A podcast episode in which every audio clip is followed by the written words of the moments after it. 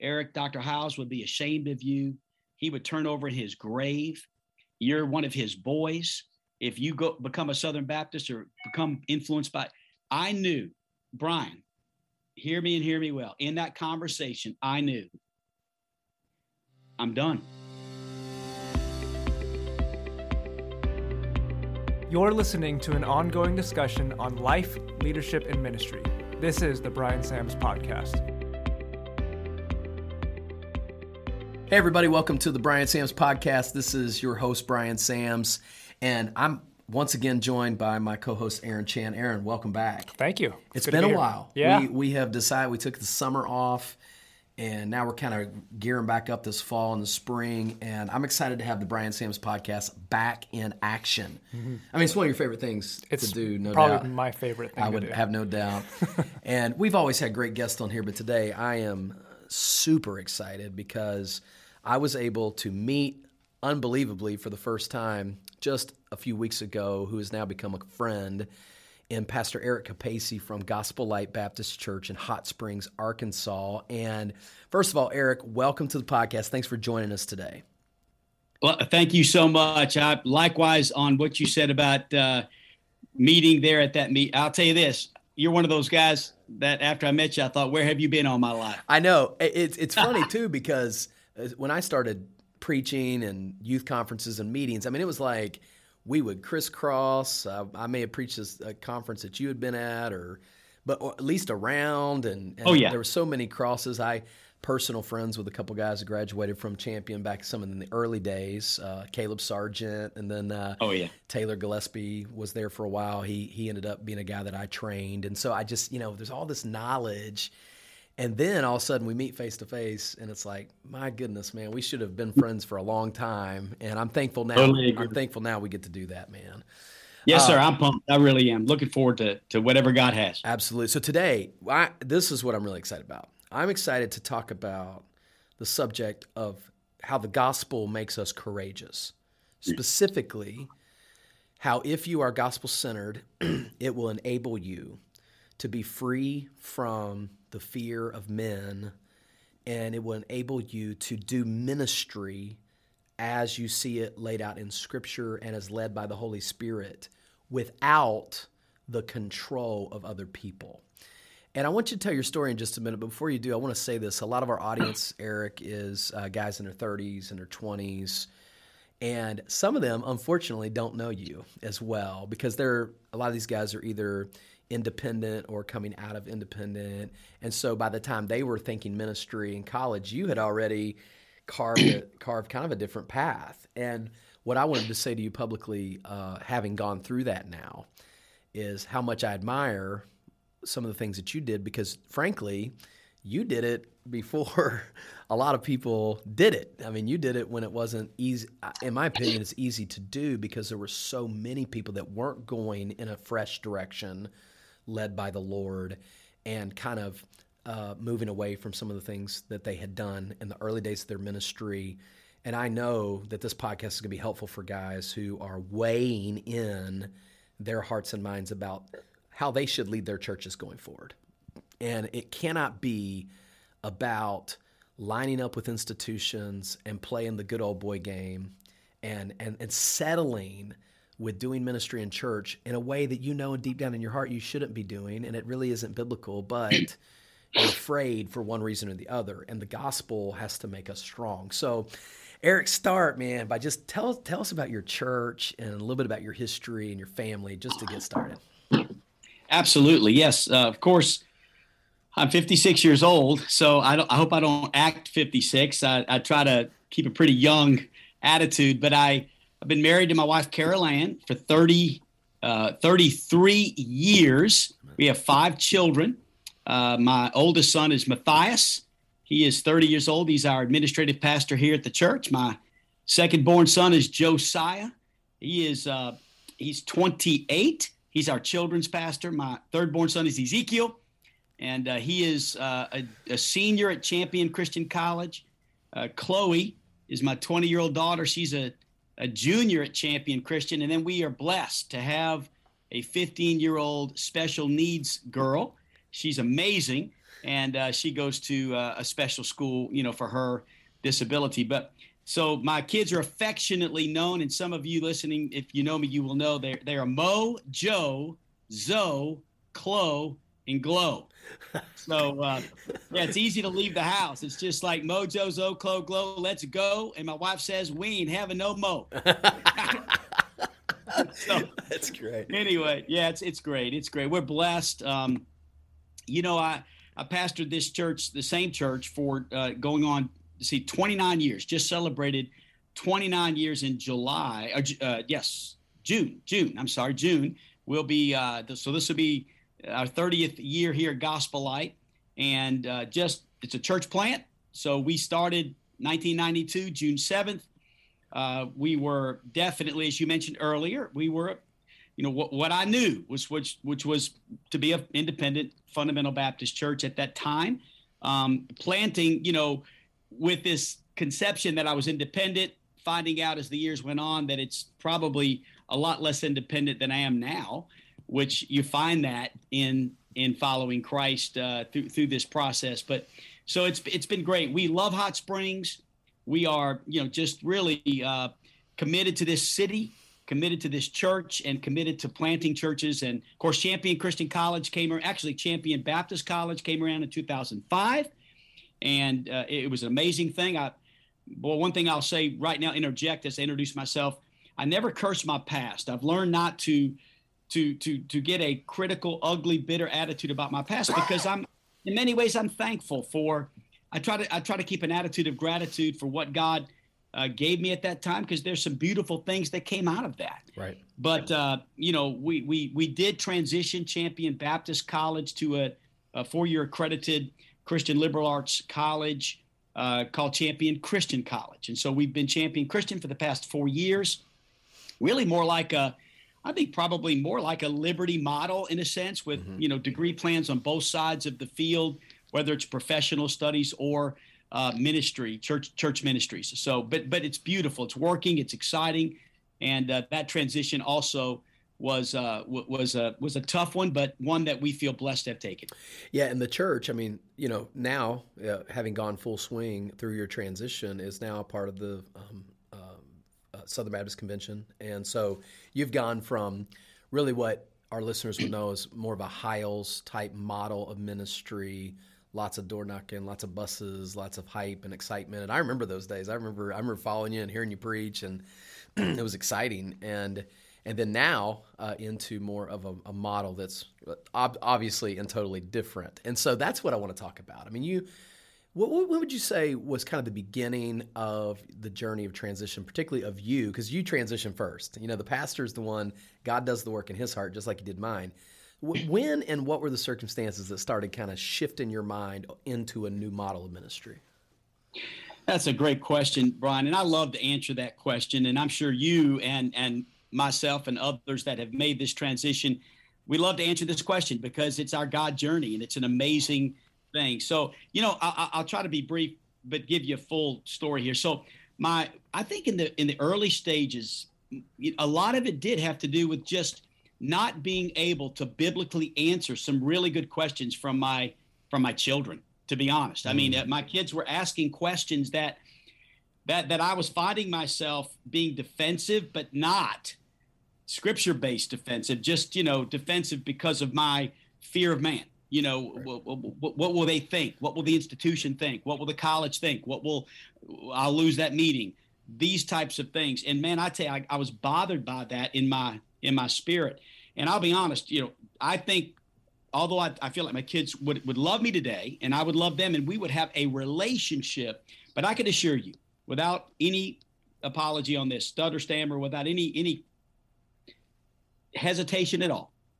I don't think I would have the relationship I have with my kids, nor would I they be in the ministry with me had we kept on that path. Absolutely, I just know that. Man, I remember one of the big changes for me, Eric, and I'm, I'm this con- this could be a four hour conversation. I'm gonna I'm gonna, I'm gonna stop interrupting, but when I heard my son reading the Bible for his little Becca homeschool that he was in at the time, trying to labor through David and Goliath's story, I sat King James. I sat there and thought to myself, nope. Uh, this is not going to happen anymore. I'm not. I'm not doing this. I'm not playing a game for anybody. My kids will know the Bible and they'll love the Bible and they're not going to think the Bible is something they can't understand until they're an adult. So that that that man, I tell you, your kids and and and the college students and others asking questions. So you start having these moments where you're thinking. So tell me about some pivotal moments then that, in addition to that, just started like shaping. I'm not going to cut you off anymore because this is too good. Yeah. So pivotal moment number one, without question, I'd heard about, I'd read the book Fresh Wind, Fresh Fire from Jim Cymbala. Somebody gave me the book. I was afraid to read it initially you know, I mean, for all the weird reasons. Um, but but I, I read it and I was so moved. I mean, I wept in several moments of that book as I read about some of these incredible stories and uh, of prayer answered and prayer meetings and God moving, and it was powerful. So I decided, told my wife, I'm buying a plane ticket. I'm going to New York, and I'm going to stay in a hotel and go to a Tuesday night prayer meeting. She said, "Honey, where?" I said, "Honey, please, just trust me. I love you. I need this for me. I've got I've got to find out if, what this is all about. So I flew to New York by myself, checked into a hotel, and I walked three blocks to Brooklyn Tabernacle. When I got there, it was six o'clock. I got there an hour early. Prayer meeting starts at seven. By the way, that word prayer meeting was really true for that church. Right. I think a lot of the prayer meetings I had gone to, I don't even know why we called them prayer meetings. And I'm, I'm trying not to be critical, but it was kind of humorous. But so I got there and I, I noticed there were lines coming outside the door. I mm. thought, it's packed. I can't even get in. I've come all this way. So I asked one of the ushers at the front door, I said, Hey, is it full? I'm, I'm sorry. I'm here. I'm a guest. I just kind of wanted to see if I could go to the prayer meeting tonight, but it looks like it's full. People are coming out. He goes, No, that's those are people that come early for prayer. Uh, hundreds of people come early, and we've been here since noon praying over people, and we'll be here till midnight. It's just what we do on Tuesday nights. It's a, I'm like, wow. So he said, yeah, go ahead and get a seat. So I go in and get a seat. And I'm just watching all of this happen. At seven o'clock, Mr. Cymbala, Brother Cymbala comes out. Hey, welcome to Brooklyn Tab tonight to our prayer meeting. If you're in a line, please get a seat. We'll start the prayer time again after the meeting. Don't worry, nobody will leave uh, without being prayed over. And I'm, I'm taking all this in. Um, and so we sit down and the worship begins. And uh, for the very first time, I stood up and and I'm telling you, I was, I mean, there was a little period of time, obviously, Bryan, where I was getting adjusted and, and getting my, you know, the calibration was starting to take place, the recalibration. But I, within a few moments, I was taken away, almost as if, you know, it reminds me of what Paul said about about that that third heaven experience. I mean, I was in the presence of Jesus in that place. And it was almost as if I was the only person in that room. For the first time, you know, I I raised my hands in worship and and sang and experienced something that I'd never experienced before. Mr. Cymbala got back up after the worship. Uh, he said, "Look, I feel led just to pray for guests that are here today. If you're a guest, would you would you stand?" And I thought, "Oh my goodness, I've got to stand in this building." I'm, you know, I'm thinking, what if somebody noticed? I, I, don't know. I, anyway, I stood up and then he said, if you're a member of Brooklyn Tab, would you please ask that person standing for 10 prayer requests? We just would like to pray for them. So this African American lady stands next to me. She says, Hello, my pastor wants me to pray for you. Would you give me 10 things? And she had her pad out and she writes these 10 things and she starts praying. And then he says, If you're a guest, would you step out into the aisle for just a moment? We'd like to pray over you. I know this may be a little uncomfortable, but sincerely, he said, We're not, we just this is just what the Holy Spirit is prompting us today. It's kind of the way Tuesday nights go, and and so they prayed over me for five or ten minutes. I got back in my seat, so I'll I'll transition now. I get back to my hotel, call my my, my wife, and say, "Honey, I, honestly, I, will tell you about it when I get home. I'm just I'm overwhelmed." So I get home, tell Carol Ann. She's she's beginning to enter this journey with me. She's more hesitant than I am, but she's coming along. So then, so that was my worship prayer experience. Well, then my my expository preaching experience came through Adrian Rogers. I'd heard about this incredibly uh, successful pastor in Memphis, Tennessee, who was a Southern Baptist, who I was, of course, taboo, you know, to be influenced by that. But here's here's what was interesting, Bryan, and I'm going to add this as a as a God loves me thing. This was a God God loves me deal. Adrian preached out of the King James. Mm. It was crazy. He mm-hmm. used the King. Now he he also used New King James and he referred to the NIV, but he he used the New King I mean the, the King James. So that helped me. It was a God loves me thing because I felt like, hey, he uses the King James. Right. I can go. Nobody will be upset with me. So I go to the meeting and for he's dying of cancer. He's I didn't know him before. I just knew him when he had cancer for two years. In that meeting, I, there was a couple times I went up to him and just said, "Hey, could we communicate? I really would love to have your influence in my life." He welcomed that. We wrote a few times. He sent me pic- I pictures of him and his wife Joyce signed pictures. I love you, Eric. I mean, I cherish those pictures because for and I, and I'm going to say this very carefully. The two years of influence from Adrian Rogers was more powerful and impactful than all my years in college. Oh, absolutely. Uh, it was incredible. So yep. uh, I, I, I went back from that. I preached for a very famous IFB preacher the next week. I'm a pretty naive guy. I still am. I, I choose to be because I really want to think the best of people. I just don't. I don't want to go into something. So I go preach for this fella, you know, two, 3,000 people. It's a Sunday morning. We stop at Starbucks. And I say to him, totally thinking he's going to be so proud of me. I say, Have you ever heard of Adrian Rogers? And as soon as I said those words, he said, Eric, what do you mean? I said, Well, I went to his a preacher's fellowship with him, and he is just amazing. And oh, by the way, he uses the King James. I'm thinking that's going to get me a free pass to talk about this. And he he warned me that Eric, Dr. Hyles would be ashamed of you. He would turn over in his grave. You're one of his boys if you go become a Southern Baptist or become influenced by, I knew, Bryan, hear me and hear me well. In that conversation, I knew I'm done. Yep. There's no way that can be, there's no way that that man is not what I saw, heard, felt, sensed. That is a man of God. And so that really solidified my journey. And from then until, until, well, for about 10 years, we began this journey of transitioning very slow. Those were the two pivotal moments that God used Mr. Cymbala and Mr. Rogers to really bring me to a place that there is more. There's more in this family. There's more influence I need. There's more books I need to read.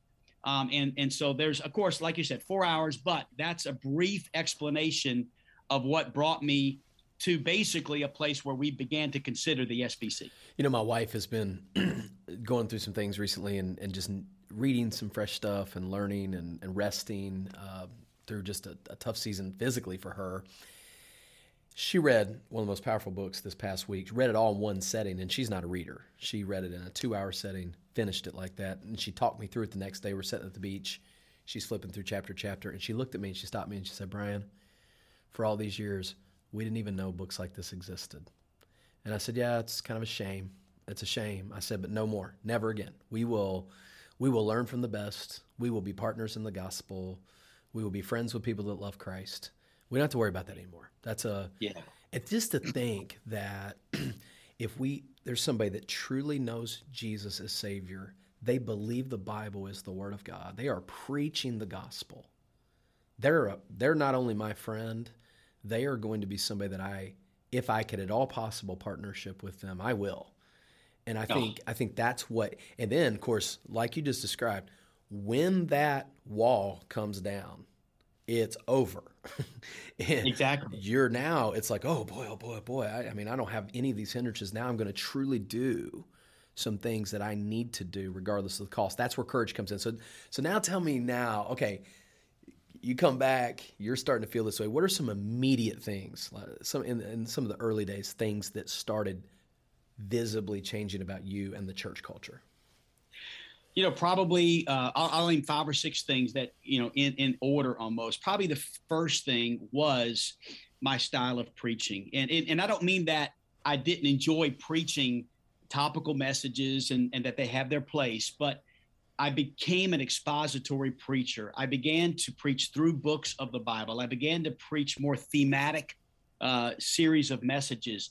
And I learned that from Dr. Rogers. Yep. I, I learned it from following him, reading after him, just overdosing on a lot of preaching from him. And so that that was a, a, a transition that my people began to notice wow, preacher, you're you don't, you know, and I'll say this tongue in cheek, you don't sound like this this you know shallow kind of a you know same refurbished messages and and and, and they were nice about it but i needed to hear that mm. because you know there there was this there was this almost fear of confront of uh, you know confronting a pastor about anything you know because we were you know we were kind of the end all be all. So I, secondly i became more transparent. Mm. i just became transparent. I was honest about where i was at. I began to talk to the church about the journey. I was careful. I didn't i didn't put too much on them but i was i was letting them know. I i remember dr rogers died two years uh, later and i put his picture on the screen and I introduced my church to Dr. Rogers and let them know, look, this was a great man. He just passed away. Let's pray for him and his family. Mm. Uh, remember when uh, Billy Graham's wife, uh, I think it was when she passed away, we also, we honored her in, in a service. And we had never done anything like this mm-hmm. before. Uh, it, but, but I began to introduce my church to, to people around this world that were not this small little group you know uh, that we had limited ourselves to to fellowshipping with. Um, I remember we began to transition in some of our music. I kind of tongue in cheek. I put a, a, set of drums on the platform and I put them there for three months, and we never played them. And we just had them up there, and I and I mm. and I taught through Psalm chapter 150, and uh, just we we talked about the different instruments, and I would I would identify instruments as as the drums, the the strings, the you know, the cymbals, et cetera, et cetera. And I would let the church know that these are gifts from God to be able to worship Him. And there are talented people in our church that that need to use their gifts for God. And so we began to introduce music very carefully and cautiously, and just because I I wanted to love my people, and I, I did have kind of a Titanic because we had a church, a school, a college. I was trying to turn this ship, but I knew I I was turning it in a Mississippi River. I couldn't. It was going to take forever, and it took yeah. it took us about five to seven years to do it. We never had a church split. Um, oh, we lost a lot of staff. I mean, we did lose a lot of people. Our church went from 1,500 a week to 750, and our school went from 150 to 50. Our college went from 300 to 30. We took a nosedive, and there was a cost uh, that that was a pain. It was painful to an extent, but I'm going to tell you this I, I I've always known, even in my most painful moments of transition, that I was following Christ, and to bear this with Him was a joy. It was a joy, and I have no regrets, none whatsoever. Mm. Wow. Okay, so uh, what were some? Were there any verses like I, will share one uh, from me that became very substantive in my courageous journey because what you described is courage if you're willing to do the right thing, knowing, regardless of the cost, and just I hope our listeners will let that sink in. You you lose a significant amount of people, staff, and people on a journey to do what's right. That means you're definitely not doing it because it's convenient. You're doing it because you're convicted that this is the right path that we should go, or otherwise you wouldn't do it. And I think far too many leaders, um, whether it's Christian colleges or mega churches or whatever, have to cater to supporters, other people that are calling the shots, whether they would say that or not. But I, I don't want that. So the, the, verse that God really gave me in this was um, the fear of man brings a snare, but whoever puts his trust in the Lord will be safe. When I came to our church and it was a same, almost the same thing. It had a lot of Hyles influence in the back. The pastor take a lot of people to uh, pastor school over the years no pants on women, music was stuffy, all, just all of it. Buses, there were more bus kids than there were church members. And I just had to just put my nose to that verse and say, God, I'm going to fear you and follow you above everything. And and the, and the, and when I fear man, they put me in a box, a trap. And that trap keeps people from doing what God wants them to do. If you're sitting in a cage you cannot explore, you cannot grow, you cannot expand, you cannot do what God wants you to do. And so many guys listening to us today may be themselves or know someone very close to them that's sitting in a trap, a box, a cage. And I think I, my prayer is that they will listen to the Lord and do what God wants them to do. So, is there a verse or anything that you really clung to during those some of those transition moments like that? Well, you just quoted. I mean, you know, no question, the fear of man is a snare. It, that was, without question, that really is what it boils down to in a sense of understanding that that is not what God intended for someone who is truly going to hear the voice of God, mm. follow Christ. We we have to do that if it costs us everything. And and so I read uh, Platt's book, Follow Me, and I was convicted by that book. And it's it's an old book now. Mm. It's been it's, I think it's the first one he wrote. So Luke 14, 28, for which of you desiring to build a tower does not first sit down. And I love that. Sit down. Hmm. Sit down. Contemplate. Take some time. Don't rush to this. Sit down and count the cost. Yep. And so I did that. I, I, I in that that verse, that concept of okay, this is going to cost. And I don't want to destroy this church. This is God's church. And if it's God's will for this to continue to be this very, you know, boxed in, independent, fundamental, legalistic Baptist, if that's then I I don't want I don't want to be the one who who just because I'm kind of a bless God, I'm going to do this whether you like it or not. I want to I don't I want to count the cost. Hmm. I want to make sure that that that I understand what what all is at stake here. Hmm. And there was a lot at stake. My family, hmm. um, you know, we we uh we didn't and I say this to God be the glory. We we had to our church got so low on finances during this transition. We had I had to with withhold from getting paid six months. My dad called me up. He's Catholic. he's he's Catholic. He said, "Son, I heard you're not you can't take a paycheck for six months." I said, "No, Dad, I really need to. We're in a storm. We're 30 days away from foreclosure on all of our buildings." I said, uh, we, I just can't. I, I, everything we've got to go to make this building payment. We're going to lose everything." And he said, "Son, I'll I'll send you a check I'll, I'll, pay your I'll pay your salary for for six months.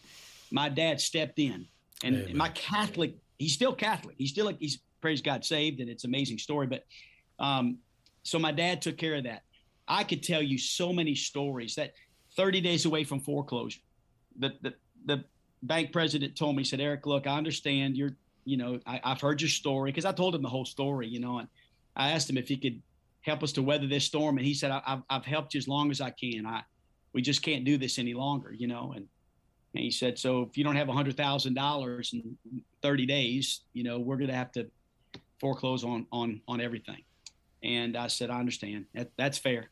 So I went home, got a phone call from one of our men who now has passed away and gone to heaven. And he said, Eric, he said, he was an old country guy. I said, hey, he said, preacher, how much? I heard, I heard we're in bad shape. I said, yeah, Cliff, we're in bad shape. It, it's, uh, it's tough. I said, I'm sorry for all this. I said, I, maybe just God wants us to start over somewhere. I don't know, preacher Cliff. I said, I, it's tough. He said, how much you need? I said, a hundred thousand dollars. He did not blink. He didn't start. He said, well, I'll just bring a check for that in the morning. Oh my word.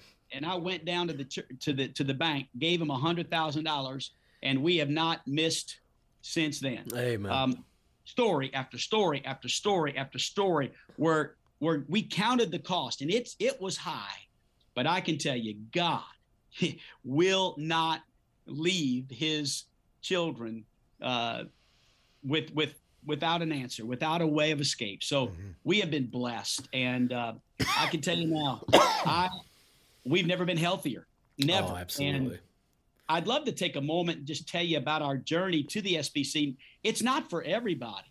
It really isn't. And and I'm not. Look, we've got denominationally, we've got problems. I mean, there's issues and things in the convention. But what's beautiful is we are an independent Baptist church. The convention, there's no sign. I've had, hey, I had people at the meeting there and in the gospel say, now, did you have to sign your buildings over to the convention? I mean, great guys that really asked me honestly and sincerely, Eric, now what's it mean to be a Southern Baptist? Do they own your buildings?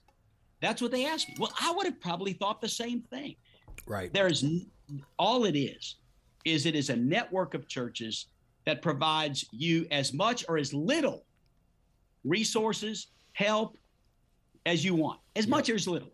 And so we're, we're, when we begin to understand that, and, and by the way, Bryan, I will admit I was a pretty lonely guy. I mean, and I I know that sounds like I'm whining, and if it, I, I'm not a whiner, but I I was lonely. I I was struggling. I just wanted somebody, and I know I knew I I had you, and I didn't know you. I had a lot of guys like that in the gospel meet. I had a I just for whatever reason we were all probably just trying to stay afloat and figure things out for ourselves. And so for me, it was it was about a six month journey. We had already changed to elder led, an elder led church. So no longer was I the kingpin in this making every decision and no accountability, which by the way, just raw and simple.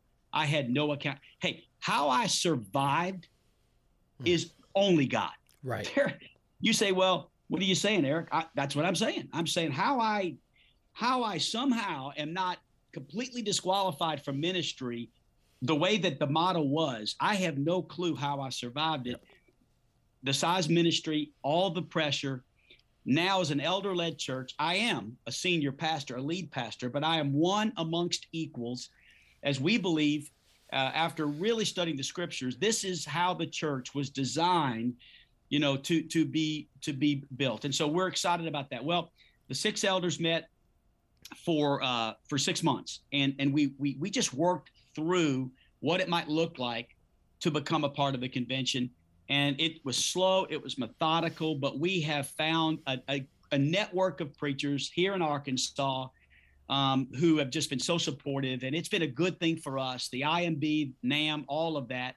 It's been good for us to support it. It's not for everybody. I don't think it's part of the transit. You don't, you know, it's not like, okay, if I, I'm not fully free until I join the SBC. False. Right. That's but good. but it, it yeah but it is and has been for me uh, just a tremendous. Uh, That's such of, a great point, and I want to I want to highlight a couple a couple things you said, and then I'll we got a couple other questions here. Number one, I love what you said about if this church is not going to transition, then I'm going to find another place to go. You had mentioned, you know, if this is not going to be, yeah. if this is going to stay independent, fundamental, legalistic, I had to cross that bridge too. And if this is going to be, that's fine. I'll leave it to somebody else, and I'll go then because I don't want to destroy something ultimately. Right. I think everybody needs to know that's a that's an option. I had a missionary call me, Eric. These, and I'm sure you get this all the time, but independent Baptist missionary out on the road. He said, Bryan, I, I know I'm struggling with the King James issue. I said, Who's your mission board? He told me. I said, I said, Well, I'm a, there's you got two choices. Two choices. One, hide who you are, and take the money and just I said I can't do that, but if you think you can do that, or number two, resign immediately from the mission board, start all over again, and, and just redirect, reroute because you can't do you can't do them. You got to choose, and I think that's a healthy thing. If somebody's on the fence here about create, what do I need to do? There's your choices. You can hide who you are and stay within a system, or you can be who you are and either transition where you are or go into something that allows you the liberty to do that. That's the courageous decision. So that that's one thing I think is important. Uh, second thing I want to say about the SBC. I put this on Twitter a while back. The main difference between an independent Baptist and a Southern Baptist is that is that Southern Baptists will actually work together with people that they don't agree with. That's yeah. the difference. Here's the thing people don't understand about the SBC. It is a voluntary cooperation. They don't tell you how much to give. They don't take your buildings. They don't no restrictions. There's no hierarchy. There's no government. No no authority over it. If I want to participate, I can. If I want to give to a cooperative program, I can, but I don't have to. Nope. But but we get to if you're a part of that, you get to partner with the single largest financial resource available for the Great Commission around the world. So the question is, if a guy from my church goes out to be a missionary, do I want him to go on deputation for 15 years and have to answer questions like, does your wife wear pants and are you going to use the King James in Japanese? He didn't have to answer those kinds of questions because right. that's right. not relevant. Or does he go through assessment, training, and fully funding through the IMB? And, you know, you were at that meeting with me when Johnny Hunt stood up in that meeting and said, we have 1,100, we could fully fund 1,100 church plants in America today, but we don't have the pastors. I don't know if you felt it. There was like a gasp in the room. Oh, that oh.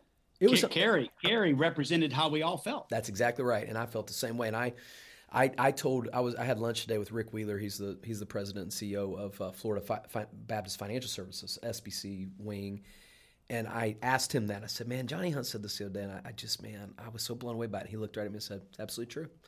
Right now, thousand churches right now, and it just, it's an assessment. It's and it's all local church. The local church sends the person. It's not, it, and there's so much misconception out there. And in an upcoming episode, Aaron and I are actually going to talk about this, um, about the the misconceptions of that. But you said it so well, man. That is that is a path. Every single person needs to hear that. And it may not be your path, but I think I think independent Baptists need to wake up and they need to see this as a reality, not something you learned in the 1970s, not not not a battle that Jack Hyles fought in Italy, Texas in 1959. No, no, no, no. There were legitimate concerns back mm. then, and I understand all of it. But what is happening in 2021 is different than what was happening in 1959, and and people just don't know that, and yeah. it's a, it's a tragedy. It's a it's a it's a 21st century church tragedy, and that's why these podcasts are so important.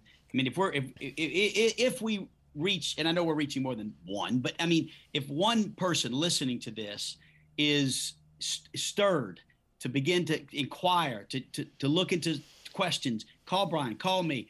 Let's talk. Let's go coffee. Let's do a Zoom call. Let's let's walk through this thing together because I can assure you, I I am I'm so happy. I'm so free. I'm not. I love the ministry. I, I I'm not stressed. You know, right. I I really mean that. I I it's unreal what God has done. I mean, I'm shouting it from the rooftops. Um, so praise God. Yeah. So you, you talked about the cost and you talked about the um, the rewards. You know, God's basically found a way to bring your church back and uh, and provide for you the network of people that most fit who you are. And that's what I want to transition out of this in. God will, first of all, supply all your needs according to his riches and glory by Christ Jesus. He will make a way. Our church split in 2019 right after we bought a $1.2 million building. Actually, it's $2.5 million. We only owe 1 million. Right after that happened, I mean, it split immediately over all this stuff.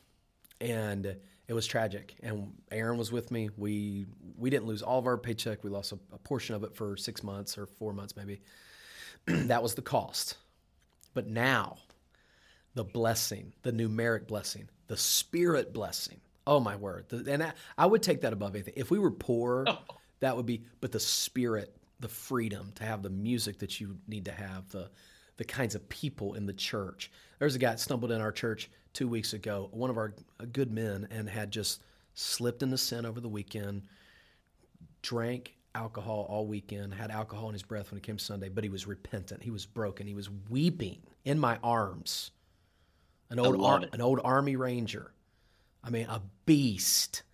And I said, you know what we're going to do? We're going to walk in that auditorium right now, and we're going to open up this service with our church praying for you, brother, that you'll stand strong. And you should have seen it. It was unbelievable. The whole church piles on this guy. That's that's the spirit of Christ. That otherwise, in my old, I would have had to probably navigate a bunch of Pharisaical deacons trying to figure out how I need to church church discipline the guy uh, for it. But that's that's the freedom to minister and love. And there's so many great stories I know we could all share. I want to take you up on something here. We're going to launch this, Aaron. I don't know what the date's going to be, but I'll let you know soon. But when this goes live, the challenge is to anybody listens to this.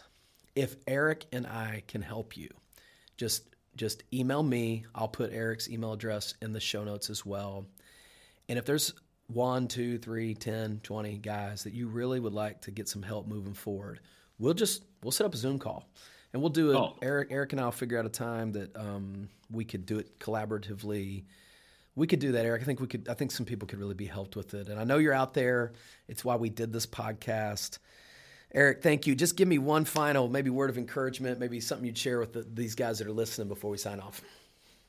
You know, one of the things that I think I'll mention a final, just incredible moment in my life was, you know, our city had viewed our church as, you know, a nice place, nice people. That seems to be a decent pastor. They just, they don't have anything to do with this. I didn't know they felt this way but many churches, many pastors, Baptist churches, Christian churches, non-denominational churches, just I, I, I was here for for 18 years and had no association with any church in town. None. There was no other independent Baptist churches. Mm. I was the only independent Baptist church in town. So every phone call I got from a pastor, hey, would you come help us feed the homeless? No, sorry, brother. uh, thanks for the offer. You know, mm-hmm. every call, every we were just on an island and doing our thing. We had a prayer gathering in the Hot Springs Convention Center. 1,000 people gathered, 50 churches, and I stood up on the stage and I looked at the city and looked at the churches and the pastors. I'll never forget this night. And I, I, I repented to the city mm. as a pastor. It was an amazing night. I could tell you that it's got a, a, a really cool twist to it. If I could tell you the whole story sometime, but at the end of the day, Eric Capaci stood on a platform in front of a thousand people, downtown Hot Springs, probably 50 churches there, and just said, I repent. Mm. I have been I have been, I've isolated myself. I've been legalistic. I've been a Pharisaical pastor. And I want the city to know that I was wrong, mm. but things are different. And I love you. If you love Jesus, I'm on your team and we're together. We may not agree on everything, but you know what we agree on? We agree on God the Father, God the Son, and God the Spirit. Amen. And uh, man, it, it, just revel in that moment was so transformational that it's even talked about 10 years, happened 10 years ago. To this day, people still say, I'll never forget when you repented in front of us. I, we didn't expect it. We, we didn't need it. But when you did it, it was one of the most, I said, no, I needed it. Mm. I said, I was wrong. I had snubbed every believer in this town that wasn't independent, fundamental. And I apologize. You are my brother. You are my sister and we are on the same team. Amen. Amen. I, I wish I could have been there. That'd have been awesome. Oh. Eric, I, I, mean this, man. I'm our acquaintance and friendship now is, is is is precious to me now, and I'm excited about the future. And we wish all the best to you. Thank you for carving out time in your busy schedule there to be on the podcast. And I am absolutely confident that this recording is going to make a difference in somebody's life. So thank you, Eric, for joining us. Thank you. Love you guys. Love you too, man. Thanks for joining Bye. the Bryan Samms podcast. And we'll look forward to our next episode where we talk about life, leadership, and ministry. God bless you.